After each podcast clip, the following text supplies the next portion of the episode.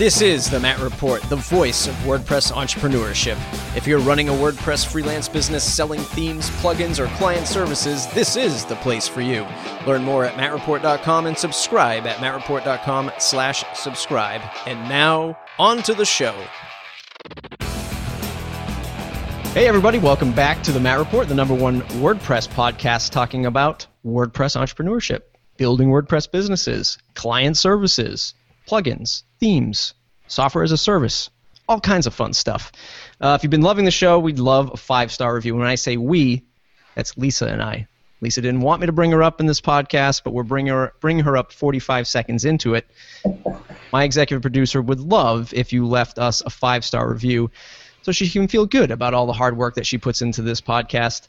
You can find us on iTunes. You don't even have to leave a review. You can just drag your mouse over to the fifth star, press that, and then leave us a five star. If you don't like us, leave us one star. That's perfectly fine. We'll work hard to improve it. We're also on Stitcher. We're on SoundCloud. We're on mattreport.com. We're all over the place. We're on YouTube. Uh, you probably know us. If not, where the heck have you been? Hop on over to mattreport.com slash subscribe. Join the mailing list. And this show is brought to you by my very dear product, Conductor. It's the plugin for developers uh, to help building out building your WordPress layouts a little bit faster, a little bit easier. And if you're not a developer, it's also going to help you with that too. Today's guests, guests, plural, Andy Cook, Nelson Joyce. Gentlemen, welcome to the program. Hey man, how's it going? Thanks for having us. Oh man, you guys are putting out an awesome product called Leadin, and that's what I want to talk about today. You guys are uh, over at the HubSpot World Headquarters, global headquarters, uh, just 45 minutes north of me, up in Boston, building an awesome plugin, sort of content, uh, or excuse me, um, uh, content marketing, automation, marketing automation is what I was looking for, tracking leads, all of this stuff that a lot of us marketers and and even WordPress uh, business owners are getting into these days. So I want to talk about that specifically. Uh, I want to talk about what it was like for you to launch your product, sort of figure out what product to launch and how to get there and all that fun stuff. But give us uh, that two-minute elevator pitch of what Leadin is and what it, what you do uh, on your daily basis, on your daily day-to-day. Insight. Sure, yeah. So Leadin, uh, like you said, it's a project inside of HubSpot. Uh, we've been working on it for a year this October. Uh, and we work full time on it. And yeah, like, so HubSpot has all these little experiments that it runs, and we're one of them. And it's been successful so far. Uh, and the point of the plugin is to help you find out who's on your website and what they're doing, and kind of do whatever you want with that information once you have it. So it's been fun. It's been a fun year. Awesome. How did you guys decide on coming up with this product? Was it something that HubSpot said, "Hey, we want this," or was this something that you guys went to HubSpot and said, "Hey, we really want to build this. Will you help us out?" Uh, yes, that's like a, that's an interesting story. Uh, so I'll back up uh, a little over a year ago. Um, I had a startup called Rentabilities that I worked on for three and a half years. It was a rental marketplace for stuff, so you know, like a bouncy castle or tables and chairs or a chainsaw or all three. Come on our site, book it from a local merchant, and uh, pay for it online. So I worked on that, and uh, Dharmesh, uh, the CTO and founder of HubSpot, was our first investor. Uh, and then about three years into it, we tried to raise a Series A, and we couldn't. Uh, so Dharmesh said, "Hey, why don't you come over to HubSpot, Andy, and we'll put you on a special secret project. Your friend Nelson works here. We'll put you on a team together." So I said, "Okay." Uh, and so came into HubSpot, shut down Rentabilities, and the first day we met with the chief product officer, David Cancel, took us up to lunch. He basically said, uh, "What should we build?" And we went, "All right, here's what you're going to do: build a marketing product uh, for WordPress, probably for like small businesses, bloggers, startups. I'm not really sure. Uh, it's probably be free or cheap, but you figure that out, and you need to use orange in the logo." Uh, and that was it. Like that's all the direction we got. So you know, our first instinct was, oh, let's like just come up with a bunch of ideas and build them all, and you know, try to sell them. And then uh, we decided we didn't want to do that, and instead we'd go actually talk to people and figure out what they wanted. Uh, so we scheduled interviews with like 50 WordPress users and just talked to them and found out what their problems were. And a few patterns emerged, like this pattern of I don't know who's on my site, or I don't know what pages they saw, or where they came from.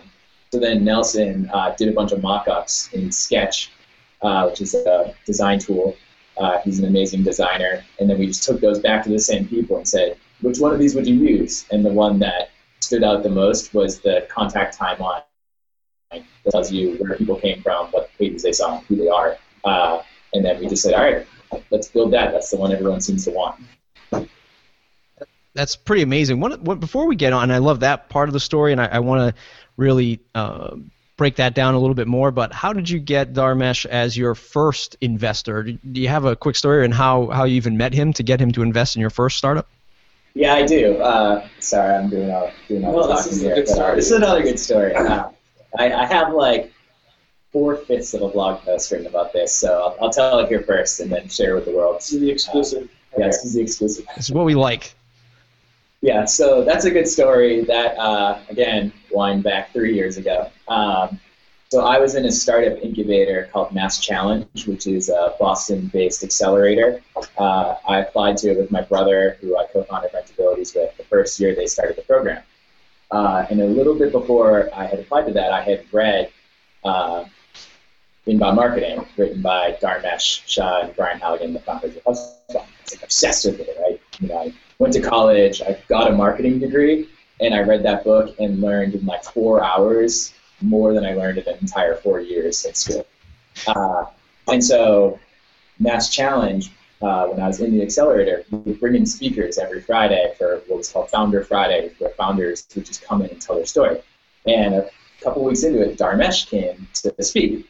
And I was like, oh my God, this is amazing. This is like the guy who wrote that book I love. You know, I was a little bit of a fanboy. And uh, so I was, didn't know what I was doing. And so uh, I went on to get a coffee and came back, and uh, right before his talk, and I'm sitting in the elevator, and Dharmesh walks up next to me. It's like, I was like, oh my god, I'm riding the elevator with Dharmesh. This is crazy. And so I was like, oh, I should do my elevator pitch. I should do my elevator pitch, get in the elevator. I'm thinking about it. Go up to the 14th floor, and the only thing I messed out was, good luck. He's like, thank you. Uh, so then I watched his talk, and while he gave his talk, I took notes. Uh, then after he was done, I went up, being the fanboy I was, uh, brought my book up and said, "Can you autograph this?" Uh, he's like, "Yeah, yeah, totally." Uh, what's your name, Andy? What are you working on? I told him. He's like, "All right, cool." Uh, nice to. So then I went home that night and I wrote a blog post with the exact quotes that he said during his talk. Uh, I called it 14 Startup Lessons from Dharmesh Shah. And it was literally just quotes and I put it up on the on the on the interwebs. I tweeted it, made sure to tag him, and then he retweeted it, and I got like probably a couple hundred users. Dharmesh came and left a comment, uh, and then he started following me on Twitter, and then we were both not uh, nocturnal basically, we started going back and forth on Twitter. Got his email. Uh, we built a friendship, uh, and then eventually, when we were going to invest, we just sent him an email called uh, four ways Dharmesh Shah can help rentabilities, and it was different levels of help that he could do. We formatted it like a blog post, and he took level four, which was to invest in us. Uh, so on Friday night, I think I had a few drinks. I got that email back, and uh, the email basically said, "Congratulations, guys! You've unlocked the investor commitment at 2 a.m. on a Friday night badge." This is back when Foursquare was cool. Uh, and yeah, he just committed through that. It was, it was a long term endeavor to get him. Uh, we basically made friends and built a relationship with him. Uh, but yeah, that's how we did it. It wasn't like I knew him before or anything. It was the relationship. So listen, you know what I'm hearing here is the underlining uh, uh, lesson of all of this is get drunk and send people emails. So uh, I hope everybody, hope everyone takes that away and, and learns from that. No, I'm just kidding. Listen, what, one of the things, and I'm so glad that this is kind of very timely. I wrote a post today, something I heard from Gary Vaynerchuk, is, who's a pretty prolific uh, internet marketer, and I don't even like to use that term for him. Uh, just entrepreneur and just all around great idea guy, super passionate. Anyway, he wrote, he talked about giving 51% to get the 49%, and I think what you did was spot on. By you didn't just hit him up and say hey, here's our product, here's my elevator pitch, would you give us money? You wrote a blog post, you, you sort of put the spotlight on him, gave him a little value, though he probably didn't need it, but it was still a good gesture. You wrote about him, and you played the long game. It wasn't just, here's my idea, give me some cash. Um, and that's awesome. And I and I really appreciate as as as uh, somebody who uh, gets a lot of these requests a lot or frequently that you that you did something like that. Um, and congrats to you. It worked out well, just maybe not for the business, right? Uh, well, it did work out well for the business uh, at the time because uh, you know Dharmesh was one of the first people on AngelList and introduced us to all these people on AngelList and had a lot of clout there. So we were actually able to raise a seed round, uh, seed round off that lone commitment basically, uh, which got us going. I learned a ton doing rentabilities, even though it ultimately didn't pan out. And uh, now I'm better off for having tried, and here I am, four years later working at Dharmesh's company on it, like startup and startup with Nelson. Awesome. So, Nelson, let's hear your point of view. Why the heck did you partner up with Andy? What what, what possessed you to say yes to Andy? Uh, well, I've, I've worked with Andy. I worked at Rentabilities for a short time as an intern, and uh, I don't know, he's just a badass. He's a he's like the one of the only people I would drop everything to just work with him. You know, uh, we, we were in the same seventh grade class actually, so we've known each other for a really long time. Fun fact. Yeah, fun fact. Uh, Mr. Downey. Yep. Uh, yeah, so I've been working at HubSpot for like three years at that point almost, and uh, it just seemed like an awesome challenge, right? You get to start a startup basically inside the company at no risk. Basically, you get to just reap all the learnings from that. So it seemed like a no-brainer uh, at the time. Definitely let's talk about about the strategy a little bit, especially maybe from the design side of using Sketch to kind of prove the product before building it. How did you? you I know you guys said that you you talked to a bunch of WordPress users. Uh, what was your design process like? How did you even start from scratch on the canvas, even though you were using Sketch? What, what did you do as your first steps to kind of concept uh, the product? Yeah, so I mean, as because I had been at HubSpot for so long, like I had so much domain knowledge about what about like the disproportionately valuable things in HubSpot were.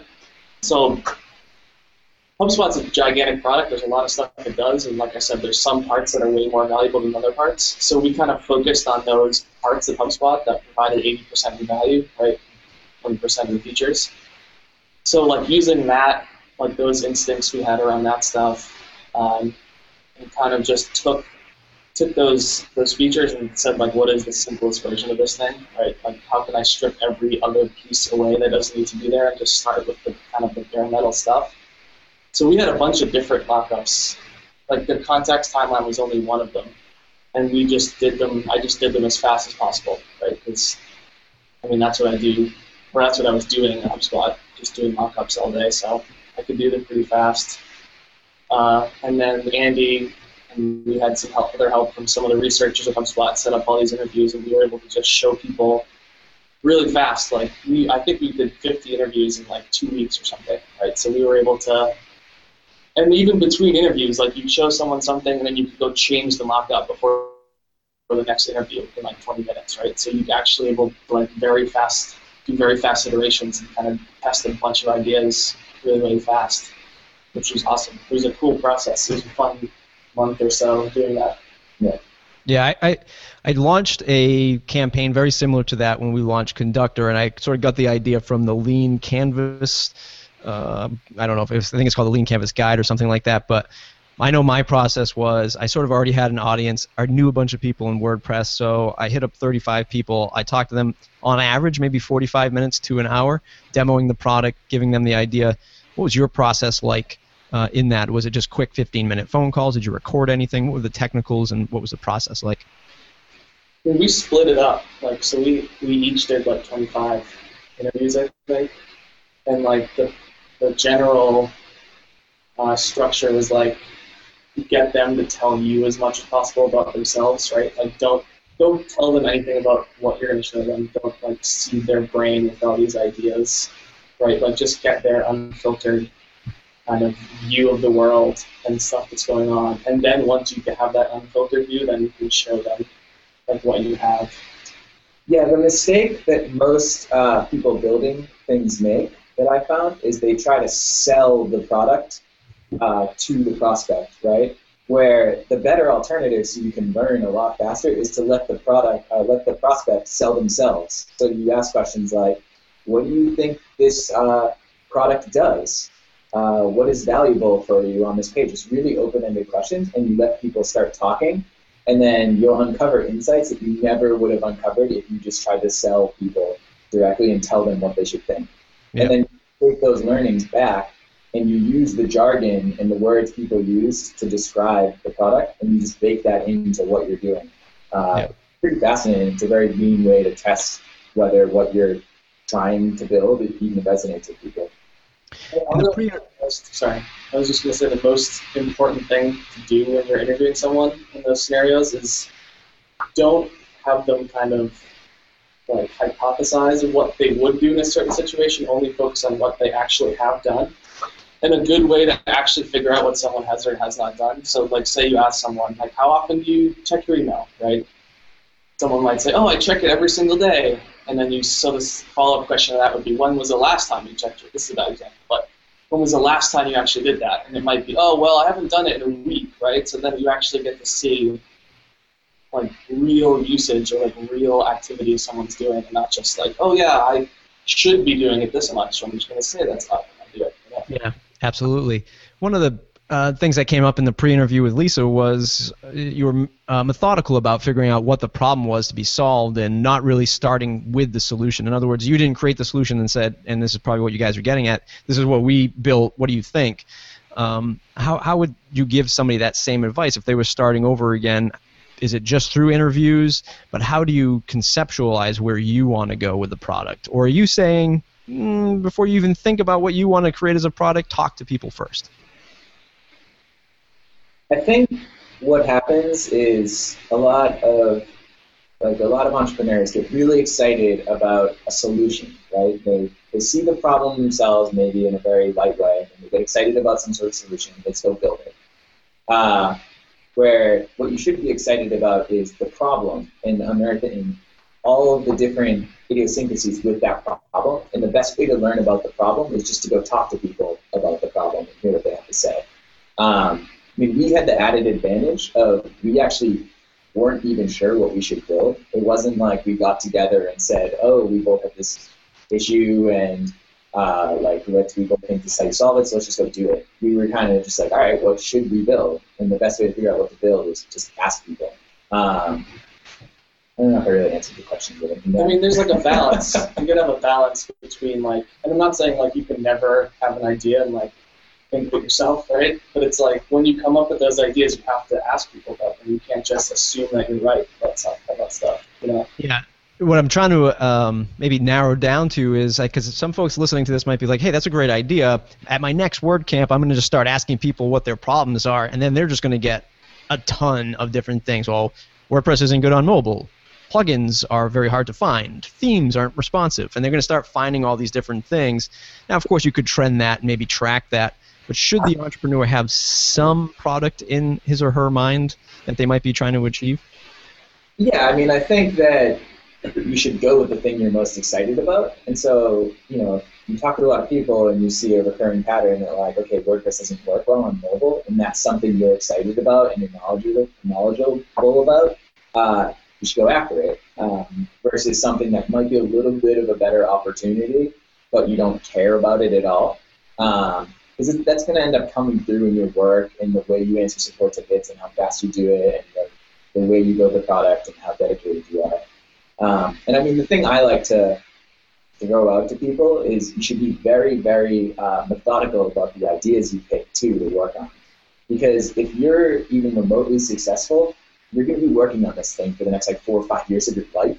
You should like the general space that you're working in, rather, Always good advice. yeah, rather than just like chasing the money. Uh, Right. Yeah. I mean, we started with, we didn't just say, like, let's fix a WordPress problem. We said WordPress marketing for small businesses, right? So it's not like it was completely blue ocean. There was kind of a maybe semi focus, not completely focused, but we were thing. going in a direction, right? We had like a vector. Some guardrails. Yeah. Yeah, yeah. One of, so how did you guys stay on point with everything? You're getting the feedback. 50 people. You have their ideas. You have your ideas. How did you sort of um, put this in some kind of ranking system and prioritize what was winning and what wasn't? How did you guys do that from the te- technical level? So to answer your question from a while ago, we recorded everything first so that we didn't have to keep track of it in our brains. Uh, and then because we were uh, working on each interview separately, I didn't know what the interviewees that Nelson was talking to were saying, and he didn't know what I would say. So we opened up a Basecamp post, we uh, Basecamp account.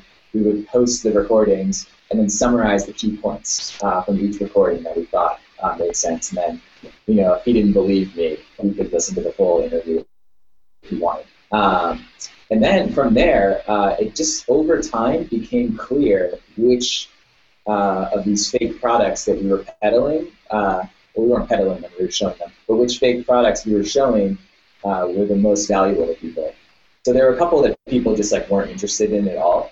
Uh, but and then the one that really stood out was the timeline approach. That people used words like "I love this" or "Oh, is this a real product? Can I put this on my site right now?" And we'd say, "No, uh, not yet. Like, let's put you on the beta list." Uh, we just kept a Mailchimp list of people who said they wanted it. We hadn't written a line of code yeah. either, so yeah, we just had a bunch of mockups. Uh, so then we kept track of all those people in Mailchimp and who wanted what product, and then just by the people who saying who said like I want this right now, we were able to basically gauge which product was the best. Uh, and the good thing about that is when we finally launched the product, we had a list of people to send it to and get it installed, and they knew who we were, and they were early adopter types who were willing to talk to us about a fake product, so they dealt with all the bugs and the crappy, uh, the crappy first version. Were you mocking up uh, five or six different fake products at that time, or did you sort of just present the fake stuff, for lack of a better term, and then sort of narrow down on, on sort of the concept of Leadin as it is today? We had a bunch of them.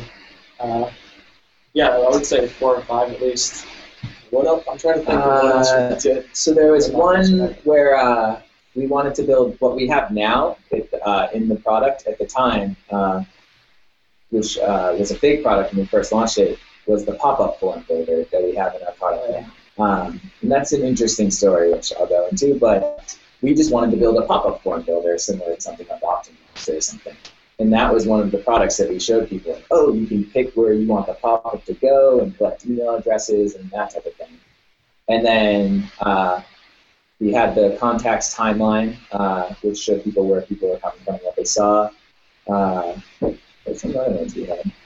We had like a weekly newsletter. Oh, right. Yep, that was a good one. So uh, another idea we had was it would uh, take all of your WordPress posts for the week, like let's say all of your interviews from Matt Report, put them in a nice newsletter, and then send it out to your contact list automatically without you ever having to format the newsletter. Um, then uh, there's probably something like that that exists too. We didn't do a ton of research on that one because no one really cared. I Um, mean, we, we thought of that. We thought it was genius. We got yeah. excited about it. But like then we showed people, and they were like, "No, I don't care. This Yeah. doesn't interest me at all." So it's like, okay, never mind. yeah. Not a good idea.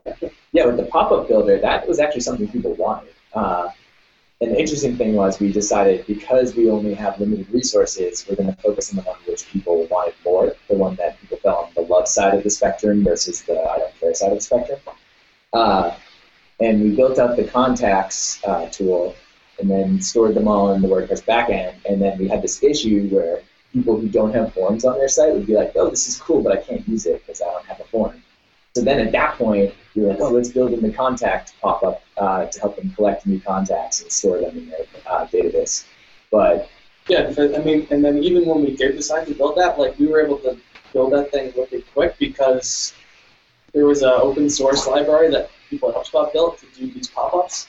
So we we just literally spent 10 minutes and just took this open source code and just stuck it in the plugin, right? And it's like we didn't have to spend two weeks building it before we could actually try to give it to someone, right? So we spent a day putting that in the plugin, and then the next day we could say, here's this this plugin code with this pop-up. Do you want it?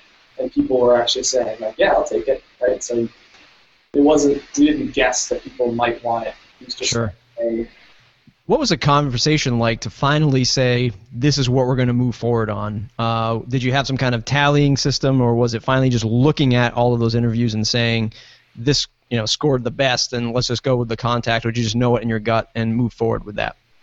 Uh, it was mostly a gut decision with a lot of internal debate. Uh, a lot of discussion, and it, you know, with the interviews, we did so many of them that we eventually started hearing the same things over and over again. And we knew at that point it was time to build something. So we weren't learning anything new. Uh, the best way to learn new stuff is to get a product in the hands of users. So we just discussed it and we argued back and forth, and then eventually we just said like, okay, we're going to do the contact timeline, and we're just going to make a bet on it because all the research that we've done, like, that's we think that that's the best one. You know, it wasn't like preordained that that was going to work or anything. It was just like the best decision we could make given everything we've learned, and we hoped it worked. I mean, it also was like we, you have to also like think what you can implement quickly too. That also goes into the decision, right?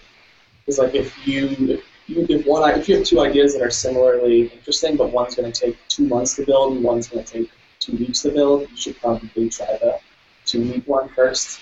Yeah. Because you get people using it much sooner, right? Let's fast forward to where the product exists today, uh, or in the iteration that it exists today. Is there anything that you'd probably want to say you might take back from this whole journey that uh, you, that our listeners should be sort of apt to know when launching a product? Uh, you know, was it too much in design? Was it too much in in discovery process? Uh, was it not marketed uh, in the right light when it first launched? What what is that takeaway for launching this product? I'm giving this some thought because I don't want to just blurt out the first thing I think of uh, and lead people astray. My, my, my opinion is that we should have been charging for it a lot right. earlier. I mean, a lot of that had to do with the fact that we're inside of HubSpot, and uh, we didn't need to, so we didn't have to. Not we didn't need to like right away. Uh, I mean, it, not even to make money, but like that helps you validate stuff even more if people are willing to pay for it, right? So even if we had 10 customers at this point, I would feel more comfortable about where we're going to go with the new version of everything. Uh, yeah, I would agree with that. Um, we're a product of our environment, like Nelson touched on. But yeah, I think if we had charged earlier, uh, we would have had a better idea and had more uh, speed behind us and more uh, confidence in making decisions. Because we would have known, like, okay, people are paying us for this, we must value this, and let's just keep do you think it would have validated the product? Um, trying to think of a way to, to phrase this. Do you think that the customer, if they paid for something, that they would have felt more uh, committed to the product? In other words, did you find people in the freemium side saying, "Hey, this is great. I downloaded, I installed it," but you don't really know if they're engaged because they don't really care because they're not paying anything? Is it because of that, or is it more of just a metric that said people pay for this, so it's worth it. Let's keep building it. I mean, I think we uh, had this juxtaposition where we said, okay, let's keep make, let's keep improving the product uh, and making something that people love. But it was never clear, like, okay, we have product market fit. Uh, let's grow it now. And one of the one of the mistakes I see a lot of new products make is they grow too fast when they shouldn't, and they don't have a good product yet that doesn't retain people, or they grow too slow when their product is good enough and it does retain people and they should put all their all their eggs in trying to acquire customers. Um, if we had people paying us for it in the beginning, we probably would have known that a lot sooner. Whereas it's taken us like nine months to finally get to a point where it's like, okay, we have enough people and they keep this thing on their site. Let's just grow it now, which is where we're at now. And, and where does the pricing model come from uh, what kind of research or what kind of what was that conversation like? I, I, know HubSpot might have influenced the sort of freemium, and, and you had some of the resources, but what is the pricing model today, and, and how did that conversation go?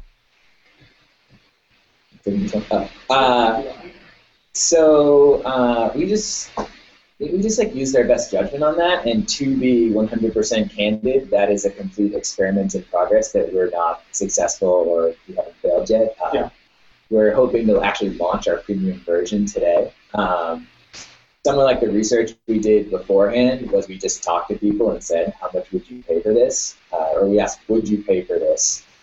Uh, and if they said no, we said, okay, what would you pay for? And then if they said yes, we say, okay, how much? How much would you pay for it? Uh, and then we just looked at what other plugins doing so, sort of similar things were charging. Um, And then we decided to charge annually instead of monthly because it tends, or at least from what I can tell, that tends to be a convention in WordPress, uh, like that Reforms does and a lot of other companies do it. It's also going to make accounting for us way easier, so it seems like a good idea. Um, I mean, in terms of like how much you charge for it, I think we do what we do a lot is like picture where you want to be and then like work backwards from that. And it's like, okay, how how are we gonna get from where we are now to that, right? This is how much money we want to be making or need to be making. Like how like how many people do we have now? Like what percent of people do we have to convert to paid versus and how fast we're gonna need to grow, like the user base. So it's I think that's another good way to figure out the pricing model too. It's like where do I need to be and want to be in six months or twelve months. Yeah, my best piece of advice would be you're always going to be working on pricing. So if you have something that you think is valuable, start charging for it, whatever you think, and then double that price because you're probably not charging enough. Uh, and just see if people will pay for it. I mean, also you always can change your pricing. It's yeah. not like just because you decide today you want to charge ten dollars doesn't mean that next month you can say hundred dollars, right? And then you just grandfather everyone in who's paying ten dollars, right? So, you know. Is there anybody on the HubSpot Council looking at the WordPress industry going, these people are insane? Like 40 bucks for this for a, for a lifetime?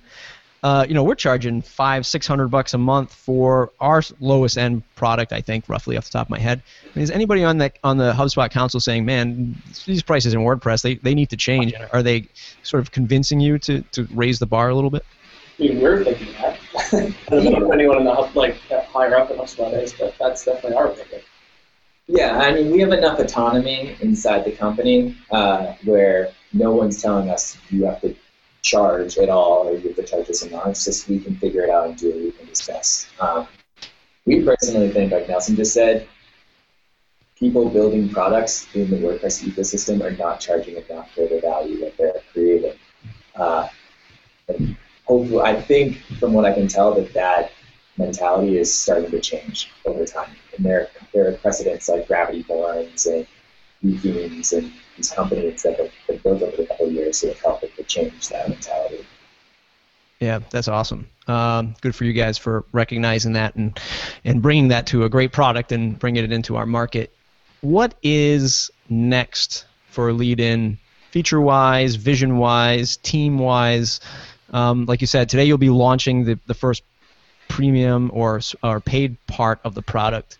Um, what's the what's the long term goal? Six months to a year from now.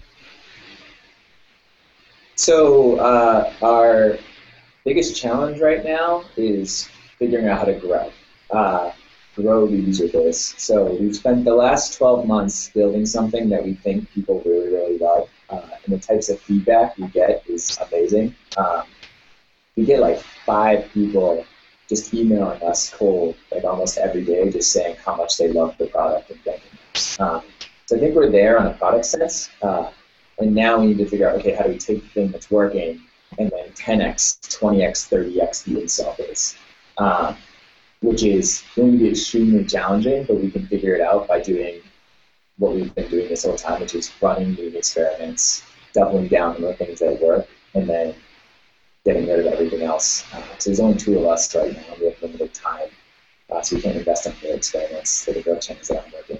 Um, I mean, I think that's another thing that a lot of plugin developers uh, who are trying to build products don't think about it. Um, there's this mentality in software development that if you build it, they will come. Uh, but they won't come if they don't know where to come and they can't find you. Uh, so thinking about distribution channels uh, really, really matters. And what we did to combat this as we went was every week we kept track of like how many downloads we had, uh, and the rate, uh, the rate of change every week. And we said, okay, we need to be growing 7 to 10% every week, uh, which is like what Paul Graham says is the magic number for startup uh, growth. And when we fell below that, we stopped working on product and then started working on acquisition channels again. And then as soon as we got back above that threshold, we kept working on product. So you have to have a balance between the two. Do do you think you uh, do you, how much do you put let me stop and rephrase this question. How much do you depend on the .org free plugin repository to drive the traffic. Uh, do you do you think that without it you wouldn't have you wouldn't be where you are today, uh, or do you think otherwise? Yeah, I mean we get like 60% of our downloads are from .org. So like in terms of a like user base thing, like yeah, we need that like, at least for now. But uh, I mean, if, if we were just trying to sell something, probably not. But since we're trying to get a big base before we sell something, I would say it's pretty important.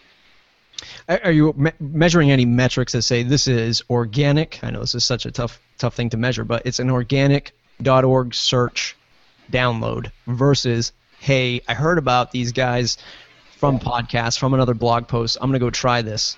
In other words, what what is it that you're doing organically versus people downloading you because you've they've heard of you and they just heard about the product being so awesome? So that's uh, in the WordPress ecosystem. That's extremely hard to measure accurately. Uh, one of my biggest uh, personal pet peeves with the WordPress plugin repositories is absolutely no metrics at all uh, for plugin developers to basically figure out what their best acquisition channels are, their keywords, or often A/B testing the copy on the page. Can't do it. Uh, maybe someday I'll just like hammer on a weekend and write a, whole library. I'll keep track of it and try to commit it to the core. I don't know. But I mean, you can sort of hack it by uh, doing what we did, which was uh, in the plugin you can opt in to email updates from us, which tell you about new features that we're working on. Uh, and Nelson set up an autoresponder in MailChimp that anyone who opts into that, we reach out to them and we say, thank you for trying out our plugin. We have two questions for you. Uh, why did you, why are you trying this thing out and how did you find us? And based on that how did you find us question, you can get a rough sense of whether people are coming from your site, whether they're coming from Google, they got a referral, they found it social media or whatever, and then kind of engage them there. But it's not ideal at all, and it shows a better way to measure it. Yeah, I can't agree with you enough. Uh, it's very tough. Uh, to obviously measure that stuff, there's not a lot of help uh, in that in that sector for us as uh, product developers, plugin developers. Uh, themes is a whole other whole other animal. We're on .org for themes. We're not there for our plugin, um, and the theme stuff is hard enough. I I can't even imagine the plugin stuff. Although uh, you do have a little bit more freedom uh, in the plugin, like uh, sort of the tracking stuff, the opt-in tracking tracking stuff, and sort of capturing that stuff. So uh, I hear you 100 percent on that. Gentlemen, it's been an amazing interview. There's so many good nuggets of information for folks to uh, to take away, whether they're building their product or, or, building their first product, or they want to start tracking some marketing info for their uh, for their blog. where can folks find you on the web to say thanks? Uh, so our website is leadin.com. Uh, we're on Twitter, Leadin app. Uh, and then we love getting direct emails from people too. So my personal email is andy at leadin.com. Nelson's Nelson at leadin.com. Nelson Joyce on Twitter. Andy G. Cook on Twitter. Yep.